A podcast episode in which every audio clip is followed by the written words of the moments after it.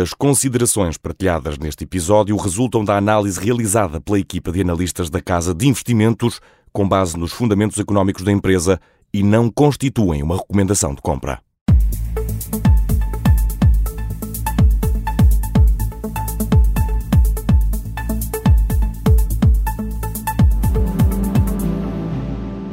Hoje, na nossa série Investidor Inteligente, vamos olhar para a Amazon, uma das empresas consideradas um negócio excepcional para os analistas eh, da Casa de Investimentos, e vamos fazê-lo com o João Fontes, que é precisamente analista sénior eh, de investimentos. João, porquê é que a Amazon eh, faz sentido numa carteira de investimento virada para o longo prazo? Muito bem, obrigado, Paulo. Portanto, a Amazon é uma empresa que sofreu um processo de transformação impressionante nos últimos 30 anos, portanto ela iniciou a atividade como uma livraria online, foi acrescentando categorias de produto, transformou-se numa empresa que vende tudo, na verdade, entretanto mudou o seu modelo de negócio e, e abriu a plataforma de retalho a, a vendedores externos, portanto criou o Amazon Marketplace e entretanto em 2006 abriu também a, a AWS, que é a empresa de, de serviços de cloud. Portanto, o marketplace hoje representa já 60% das mercadorias vendidas da, da empresa. Portanto, na prática, isto é um centro comercial uh, que a Amazon permite que vendedores vendam produtos e cobram-lhes um FII por causa disso. Uh, para além disso, presta serviços de logística e de publicidade. a AWS, aqui um parênteses, é uma empresa que já representa 3 quartos do resultado operacional da, da empresa. O tal serviço de cloud. Então é uma empresa claro. muito importante para o, para o negócio.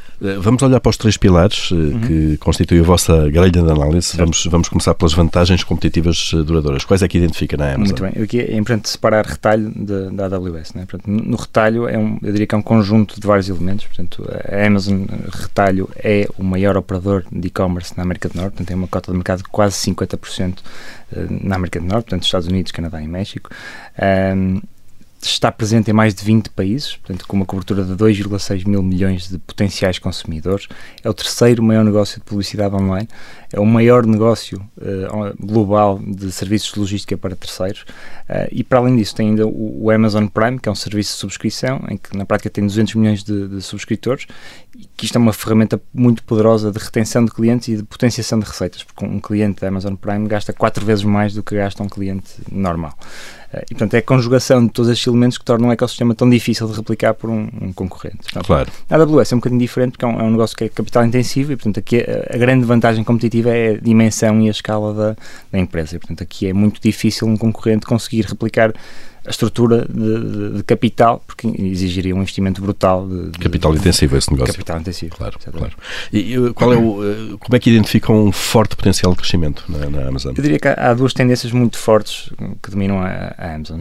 No, no, lado do retalho, claramente o, o e-commerce está para ficar, portanto é uma história que tem vindo a aumentar a penetração. Acreditamos que essa história ainda não terminou, portanto é um, é um, é um caminho de transição do retalho tradicional para o retalho online que, que ainda está ongoing.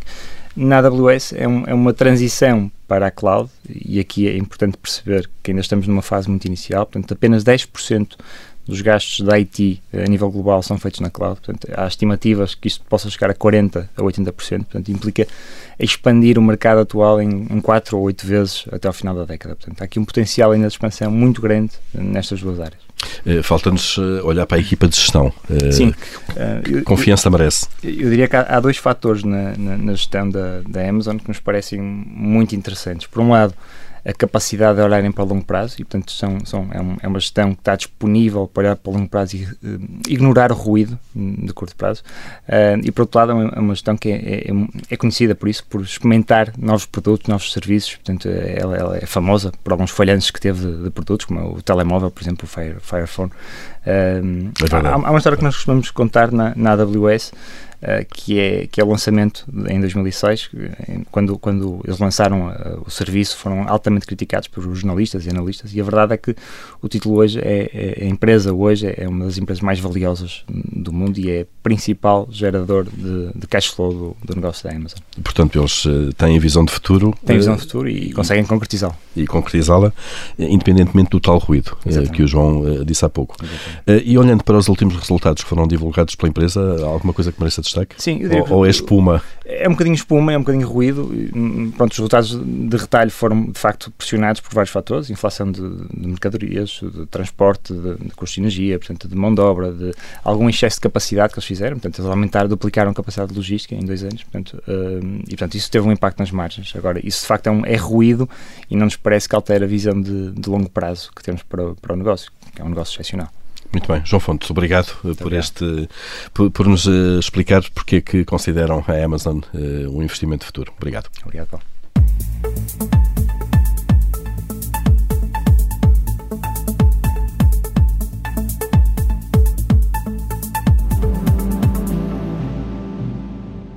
As considerações partilhadas neste episódio resultam da análise realizada pela equipa de analistas da Casa de Investimentos com base nos fundamentos económicos da empresa e não constituem uma recomendação de compra.